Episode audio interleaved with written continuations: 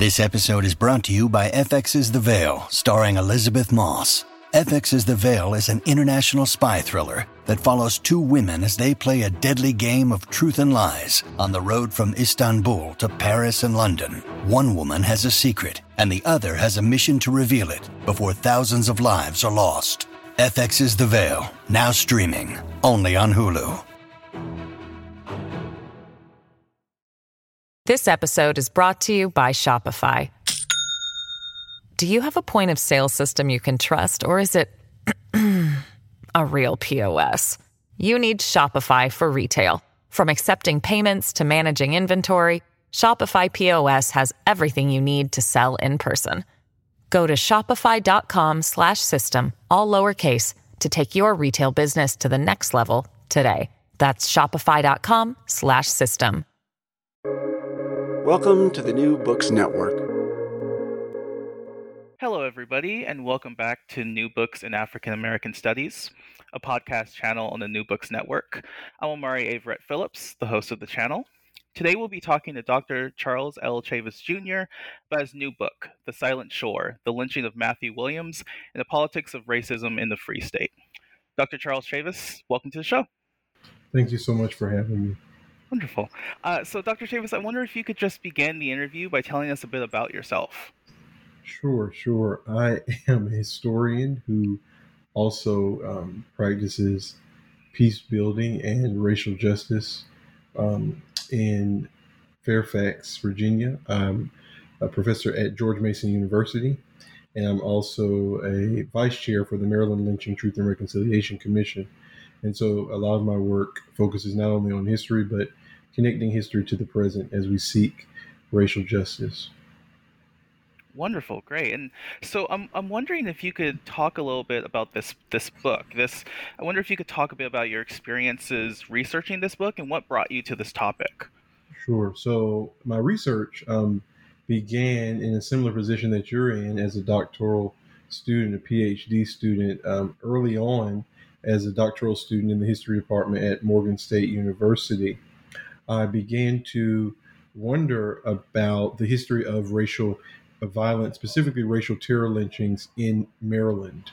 Um, originally from North Carolina, um, a little further south, um, and I always uh, was intrigued by the um, hyper emphasis that was placed on states such as Mississippi, Alabama, Arkansas, etc., pertaining to racial terror lynchings. And I wonder what um, the legacy of racial terror um, was in um, upper in upper south in the upper south, specifically in Baltimore and in border states such as Maryland. And so, um, with that, I began researching the last documented cases of racial terror lynching in Maryland. Um, and this, ironically, was right around the time of the Freddie Gray incidents um, that were taking place in Baltimore.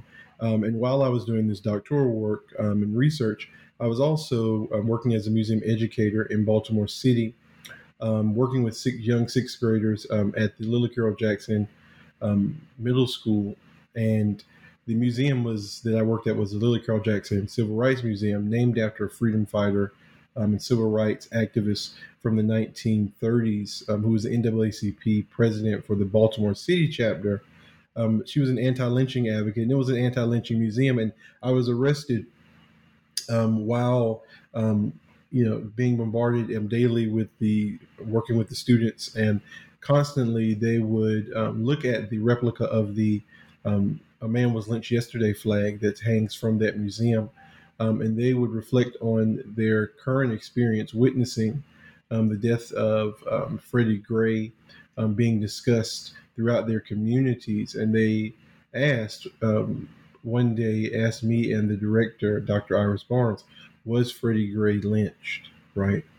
Um, and, and this really is important to understand in terms of the context out of which the research that I was doing was taking place. I sought out to dispel this myth um, that lynching somehow end, ended um, in the 1930s or has a specific deadline. And I sought out to salvage the humanity of one of the last two victims of racial terror lynching in Maryland, um, that um, of Matthew Williams in 1931. Wonderful, wonderful. Um, so I wonder if we could just get into sort of Matthew Williams. So could you explain the circumstances that are surrounding his lynching and how the communities, both white and black, re- responded to the event? Sure. In order to understand the case of Matthew Williams, we have to understand what was going on in the country at the time. And so um, the case of Matthew Williams took place, the lynching of Matthew Williams took place in 1931 during right at the beginning of the Great Depression.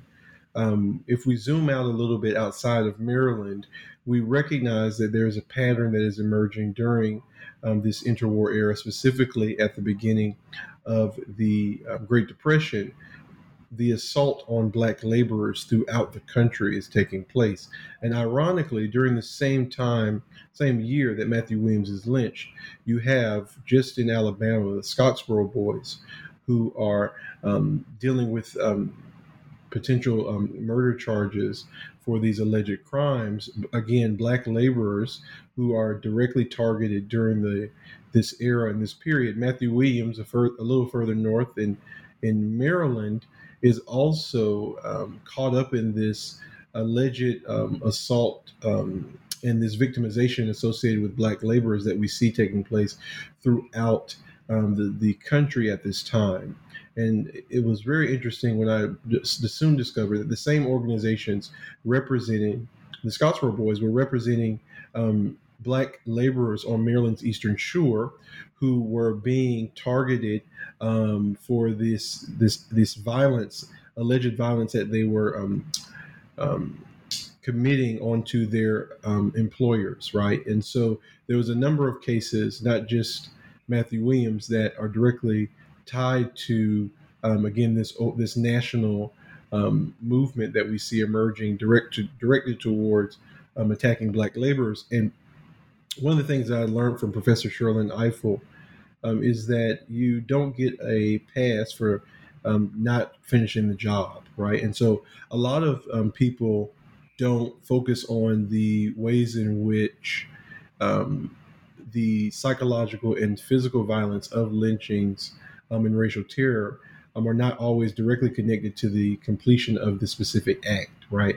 Um, lynchings, um, as I'll as I'll probably say more than once, they were message crimes, and they put communities, both um, communities, on notice and reinforce the racial hierarchy in ways that law enforcement um, and other um, bodies of government um, were, were, not able to do so. And so um, Matthew Williams is the victim of racial terror, white racist and racial terror during this period. However, um, in doing the research, I discovered that there were a number of near lynchings that took place leading up to his case, which um, really served um, as fuel for the angered poor whites in this region, angered um, poor whites in this region who were looking for um, a black, uh, vulnerable black male to pay the price for um, those who had gotten off. And that's one of the things that's also important to understand as well. The very fact that lynchings are, racial terror lynchings are understood as extra legal um, outside of the bounds of the law.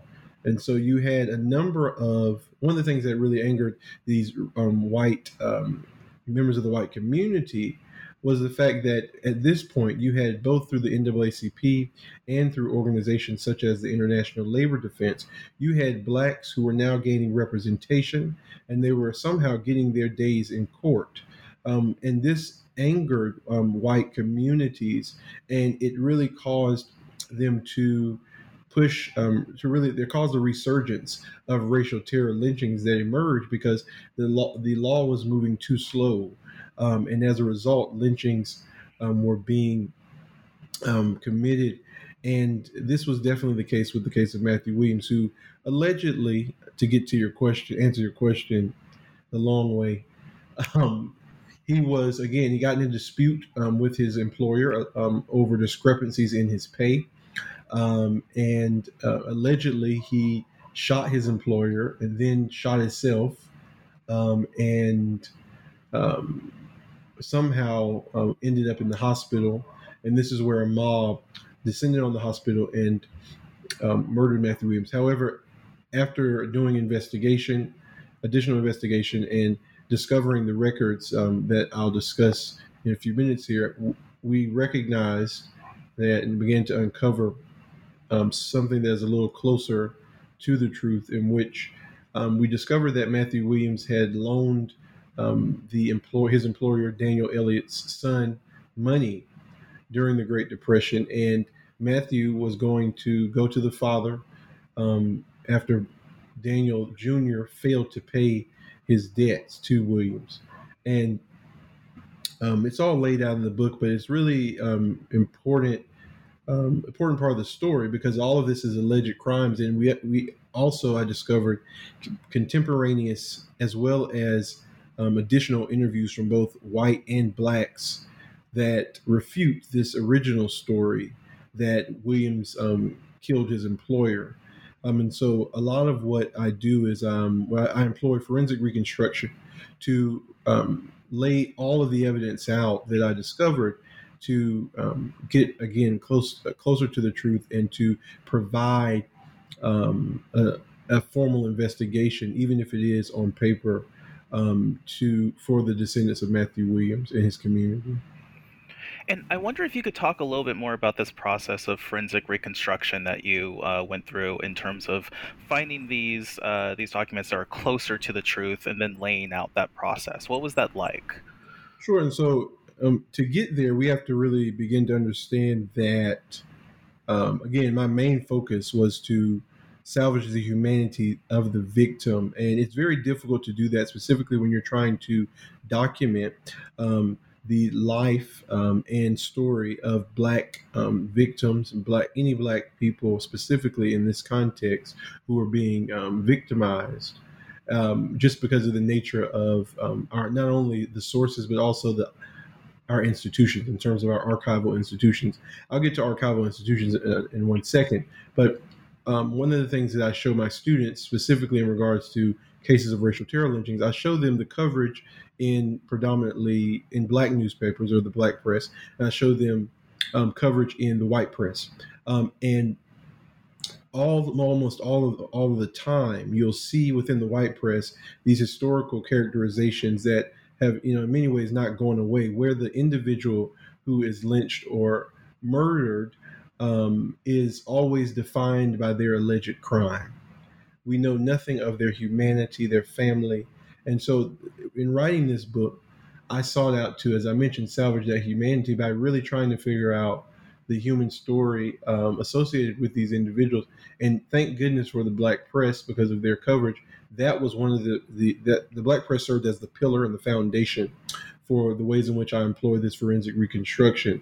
I also um, received a um, a a great nudge or um, I don't want to call it luck, but it was a blessing in many ways to discover uh, records that had been hidden in the state archives for 90 years that um, include records of um, eyewitnesses to this lynching, um, police records, police statements, as well as um, from both black and white witnesses, as well as a um, journal, daily journal from an undercover Pinkerton detective agent who actually infiltrates the mob. And so, with these records, um, I'm able to, I was able to pull all of these different sources together and reconstruct the narrative um, associated with the lynching, but also the lynching's aftermath. Um, and so, literally going statement by statement um, and laying out the story is what I was able to do However, the most difficult um, task was again focusing on centering the humanity of those involved. And I did that by using genealogical resources and tools to make sure that um, we had a full picture of the individuals, all of all of those involved um, in this case, and what they were bringing specifically to um, their um, interpretations of those events. Wonderful. And so, getting back to Matthew Williams lynching, uh, I wonder if you could speak a little bit about the afterlife of the lynching, um, and you know, take that however it is that you will. I know it becomes a political issue. Um, sort of, what what life does this sort of lynching take on after the fact? So the lynching um, is really what I argue in, in my book. It served as this um, um, match that really lit the flames of um, needed to destroy, systemically destroy a black community. At, at this point, um, you know, with everything we saw in terms of Tulsa, and I talk about this in the introduction of my book about the ways in which white supremacy evolves um, um, at, to survive. And we recognize at this period that the blatant massacre and racial terror that we saw in Tulsa was no longer acceptable um, to white society. And so there had to be some other way, I argue, through systemic means to dismantle and to destroy black communities and in a way that um, was far more effective um, than these blatant um, acts of racial terror in terms of the long run. And so um, it was at that point that I discovered that the lynching of Matthew Williams was um, utilized, was the foundation in the beginning of a more strategic, sinister plan to dismantle and to destroy a black business district in this region of the Maryland's Eastern Shore. This this um, community was known as the Georgetown a neighborhood, a black business district, um, not on the same scale as Greenwood, but a black business district nonetheless that found a way to survive and thrive during the Great Depression. This angered whites. Um, you know, it, they had their own bank. Um, um, you know, it, it, was a very prominent community that Matthew Williams was a part of. Um, it's no coincidence that um, the mob actually displayed his body at the entrance of Georgetown, um, putting all the black people on notice in this community. Um, and it's documented in the notes and the statements of the individuals um, who confessed to the lynching that blacks in this region were getting out of line and they, you know, didn't know their place. And so right after that, if you track the records, I began to, um, most recently, we began discovering records from um, post post lynching 1931 to 1932 where there are literal literally maps that we've discovered from real estate developers directly connected to members of the mob that are targeting annotating all of the black businesses and black homes in this district and in this area. Um, and so in 1931 there were around 19 um, black businesses in this Georgetown community in this district. To this day, there's only one building that remains, and that's the Charles Chipman Cultural Center, the formerly John Wesley United Methodist Church, of which Matthew Williams was a member. Um, even the bodies in the black cemetery were exhumed um, by, to make way for highway expansion. This um, assault um, and lynching really is the first phase of what we, what will come will, will become to be known as this guise of urban renewal that we see taking place throughout black communities um, in this country. And it's also important to recognize as well that you know as much as people um, we would like to think that tulsa that um, greenwood um, was destroyed wholly, wholly um, in 1921 um, like most black communities green greenwood would rebuild not never to their original um, capacity or the original success, but they rebuilt nonetheless, rising from these the ashes, only to be systemically targeted in the 50s and 60s through the same strategies and policies that we saw targeting black communities throughout this country under the guise of um, of uh, urban renewal um, and um, and so that's what we see in this community and we see a terror and continued silence um, amongst members of this community who I work with to this day regarding um, the lynching um, as well as the oppression that the Black community continues to face. This episode is brought to you by Shopify. Do you have a point of sale system you can trust, or is it a real POS? You need Shopify for retail. From accepting payments to managing inventory, Shopify POS has everything you need to sell in person. Go to shopify.com/system all lowercase to take your retail business to the next level today. That's shopify.com/system. And so Maryland's position as a border state seems to sort of complicate traditional perspectives on racial violence. I, I, wonder if you could talk a little bit about sort of the role of Maryland, where that sort of stands in the way that we typically think about sort of tr- traditional, to, for lack of a better term, sort of racial violence and how that sort of manifests within your work. Yes, yes. So some some call Maryland the unicorn, some call Maryland um, the middle ground. I go with the middle ground. Barbara Jeanne Fields does a great job of characterizing this, um, you know, Maryland's unique culture, specifically as it relates to um, black and white relations. Um, I always point back to Maryland's uh, uh, large free black population um, that really provides a foundation for a, um, in some ways, a volatile, undercover, volatile animosity between um, whites um, and blacks. And in a way, you did not have the same resources and you did not have the same systems in place or culture in place that you did in Mississippi that reinforced the racial hierarchy, right? Um, specifically, when you think about the free black population in, um, in Baltimore and in Maryland. Um, and so, oftentimes, poor whites were forced to see and forced to work alongside or even be in contact with free blacks who um, were who had a certain level of success that other um, their counterparts did not have in the deep south. And so i think that has a lot to do with this um, has it provides a foundational unique type of tension um, between blacks and whites that we see um, grow and grow and fester. And we see these um, correlations between the economic depravity economic um, violence um, with the uptick in racial violence and racial terror um, that correlate with national economic um, downturns, but they also correlate as well in the state of Maryland. So when we look at 1890s, for example, the cases of racial terror lynching um, with um, the economic depression of that era, we move to 29 and onward with the Great Depression. You see this rise in animosity in these communities in the Upper South, specifically um, in Maryland, that you necessarily would not think would, would take place um, in, in, this area. And so, one of the also another important distinction as well is the region of the Eastern Shore. And so, historically, um, it's important to understand that this specific region of the Eastern Shore, um, uh, Salisbury, Maryland, was a part of um, this area called this region called Delmarva. Delmarva during the um, so it's literally on the peninsula. You have the Maryland, you have Maryland, um, Virginia, and Delaware on this peninsula. And during the Civil War, this specific um, area sought to secede from the Union and sided with the Confederacy. So you have this same type of spirit and culture.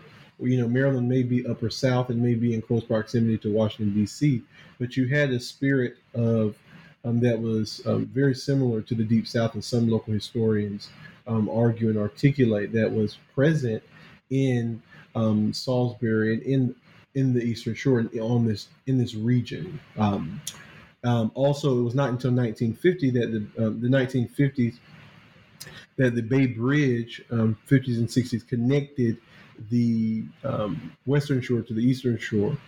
Um, which was very important because in many ways this area of Maryland was cut off from the um, more populated and more progressive um, communities of Baltimore City, um, and um, so so there's a lot there in terms of Maryland. But I think, uh, from a historian's perspective, in terms of looking at the histor- historiography, excuse me, I um, was really concerned at this hyper emphasis that I saw that sought to um, sought to focus specifically on areas that and, and states that had these high numbers um, associated with um, racial terror lynchings in terms of documented cases.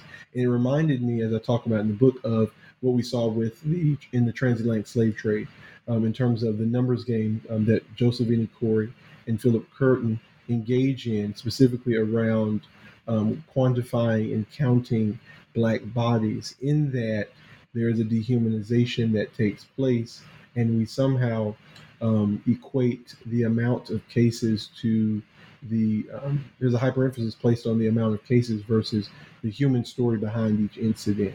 And so, and what Maryland tells you with these specific cases that um, what was happening in Mississippi and in Alabama and in the Deep South was almost um, the exact same thing happening in terms of the form, structure, and cultures associated with um, racial t- racial terror lynchings and these spectacle lynchings that we saw 40 or so take place in the state of Maryland. And this hyper focus that you talk about in terms of focusing upon certain areas uh, that have had this sort of racial terror and lynching happening uh, versus other areas where this happened as well, such as in your book, why, why do you think that's so persistent still within sort of the historiography? Well, I think um, it's it's so much easier to um, build on what's where the focus is. I think what, what I try to do with my students is to um, train them as I as I articulate my book to be salvaging experts, and I also think again you have to think about um, the individual and human story. So yes, we have over you know five thousand cases of documented racial terror, racial terror lynchings in the U.S. But each one of those cases represents one individual, one story, um, and instead of focusing um, on the overall impact of you know the scope and scale of racial terror lynchings, um, we we lose insight into the humanity of the victims and the psychological and physical damage that one incident um, brings to an individual's family as well as um, their community. Um, and so I think it is just a part of, again, while I think it's similar to what we saw with the um, slave transatlantic slave trade, the Middle Passage um, research, I think it's just um, we are infatuated in with numbers and being able to, you know, quantify um, suffering based on the amount of documented cases, which I think is problematic. I think, but it's a lot easier um, as well because there's more research. Um, and so, uh, for historians, oftentimes who want to get into a specific topic or a specific area, you know, I spent six years documenting this one specific case. Um, and um, people ask me about other cases of lynchings in Maryland, and I'm very direct with them. Um, my area, you know, is 1931 to 33. I'm focusing on the lynching of Matthew Williams specifically, and the related lynchings in this region. You know, it's it's I don't purport to be an expert on racial terror lynching throughout the country or um, you know throughout the region. Um, and I think that's very important for historians to be honest about that because if we're going to do the the work um, um, we have to be able to make sure that we're doing the work alongside and with the support of um, descendant communities, which is what, uh, which is which are the communities that I center in my work. And so, um, even before this book was completed, um, the, my main objective, once I discovered these records and this story, I sought out to identify the any living um, collateral or lin- linear descendants of um, uh, Matthew Williams, and it literally was right around the time I began to close the book out that I finally um, was able to get in contact with a relative of Matthew Williams. And they have been helping and guiding this process and this work, the current work that we're doing to, uh, to support this uh, racial justice in this community. Um, and so I think that's very important as well. But again, this this is uh, something that historians we have to we have to begin to recognize is necessary um, we have to begin to move away from the traditions that have been laid out, um, you know, by the academy, and find a way to center the humanity and center racial justice in the work that we're doing. And you you do, as you were just saying, you, you get in contact with a descendant of, of Matthew Williams. I wonder if you could talk a little bit about that process and how that's sort of incorporated into the work that you're doing. Sure. As I mentioned, I try to um, uh, I played a genealogist, as I would say, um, as much as I could. I did the best I could with Ancestry and these other resources, but I hit a wall at a certain point, and I was getting pretty good at it because, as I mentioned, for all of the individuals you'll see that I name in my book, um, for the most part, with maybe one or two exceptions, I did genealogical research on the individuals who gave testimonies, who gave statements, um, both black and white, um, I really sought out to utilize those same resources to identify Matthew Williams, but I hit a wall. And so um, I hired a professional master genealogist by the name of Demeter Green, who um, was able to take everything that I had pulled together, and she was able to locate um, the family of Matthew Williams and develop a pedigree as well within, I would say, a month and a half or so. She then pointed me to um, to Miss Jeannie Jones, who um, I ended up calling it. I think one of her her aunt, who uh, who got the story a little wrong, and she thought that someone was actually lynched today. And so Miss Jones calls me in a frantic, you know, panic, saying, "What's going on?" My aunt called, said someone's being lynched, and this is when I had to kind of reassure her that this was a relative, a long lost relative, that had been lynched, and from this day forward, Ms. Jones has been involved in the research work, um, the work of the, the, Maryland Lynching Truth and Reconciliation Commission. Um, and we also have a um, film series that um, will be released very soon. Um, that um, a pilot we released on the anniversary of Matthew Williams' death that Ms. Jones was a part of as well. Right, wonderful. And so I, I wonder what what do you want readers to take away after reading your book? Sure. So I think one of the things I really want readers to take away, I want readers to understand um, that the the lie that has been allowed to persist surrounding racial terror, lynchings, and racial violence can no longer continue to thrive and to live.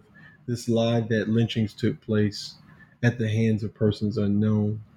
Um, black communities who I've worked with in this region um, hold within themselves stories um, and trauma that um, is not validated because we because records are not designed to validate their stories and they're not kept in a manner that validates their stories in, in these cases. And so as a result um, they um, so much of this work um, is unknown and so much of this this story is unknown. And so um, that's very important for us to make sure that we're centering the lived experiences of those who um, have experienced this racial trauma and this racial terror, and we take their words and begin to do formal investigations and do real research to help document and salvage the humanity of these victims and um, the members of their community. One of the things that my book does, it highlights um, both black and white eyewitnesses to this um, crime. And one of the individuals that um, my book identifies is um, Mr. Maslin Pinkett. Maslin Pinkett is a professor at the University of Maryland Eastern Shore. Um, and surprisingly, um, we discovered that Mr. Pinkett was also the um, he's also the great grandfather of Jada Pinkett Smith. Um, and this has been verified by genealogists. Um, and the reason why Mr. Pinkett is significant because he speaks out directly um, in court naming members of the mob and to the actual attorney general. And as we look at this attack or assault on truth telling in this um, post Trump era, um, it is becoming growing a growing concern of mine as a historian um, that we are seeking to erase these stories um, of, of um, racial terror and racial violence. When we erase and um, try to move past these events or overlook them or erase, as I think is a better term, we overlook those who were on the right side of history as well. Those such as Mr. Pinkett, who spoke out and spoke out against justice, but also any others, um, any whites or others um, who may have spoken out on the right side and doing so. And so I hope that my work will inspire um, communities to embrace um, the truth associated with their past and embrace um, assessing the role in which their communities play in um, oppressing marginalized communities historically. Yeah, I think that's definitely needed at this point in time. Uh, well, Dr. Uh, Chavis, we've taken up a lot of your time, so I'll ask you just one final question. Uh, what are you working on now? Well, so I, I, just got back from Salisbury, Maryland, and so I'm working directly in the community. We're still filming for our project, but um, I'm working specifically as well to um, promote restorative justice efforts in the community. and as a result of the research um, from the book, the city of Salisbury has established a truth commission um, designed to investigate the um, racial terror and racial violence that's been targeted at the specific community. And so I'm advising and working with local activists and local leaders um, in the establishment of that committee. And I spend time with uh, my students um, at George Mason University who are working um, to continue to support this community. So it's beyond the book. It's really about, again, as I mentioned, as a historian, taking what we do in the work and research and bringing it to life to promote racial justice and social transformation. Absolutely. And uh, two quick questions just off of that. Um, does the project that you're working on that's beyond this book, does that have a title? Yes, Hidden in Full View is the title. For Wonderful. The, yes, Hidden in Full View. Okay, perfect. And then secondly, I, wonder with the work that you're doing that's sort of outside just the scholarship portion of it, which I think is so pushed uh, for academics and for uh, sort of early career scholars as well. Uh, I wonder if you have any words of advice for people that are that are interested in taking their scholarship beyond just the page and sort of having it affect the real world.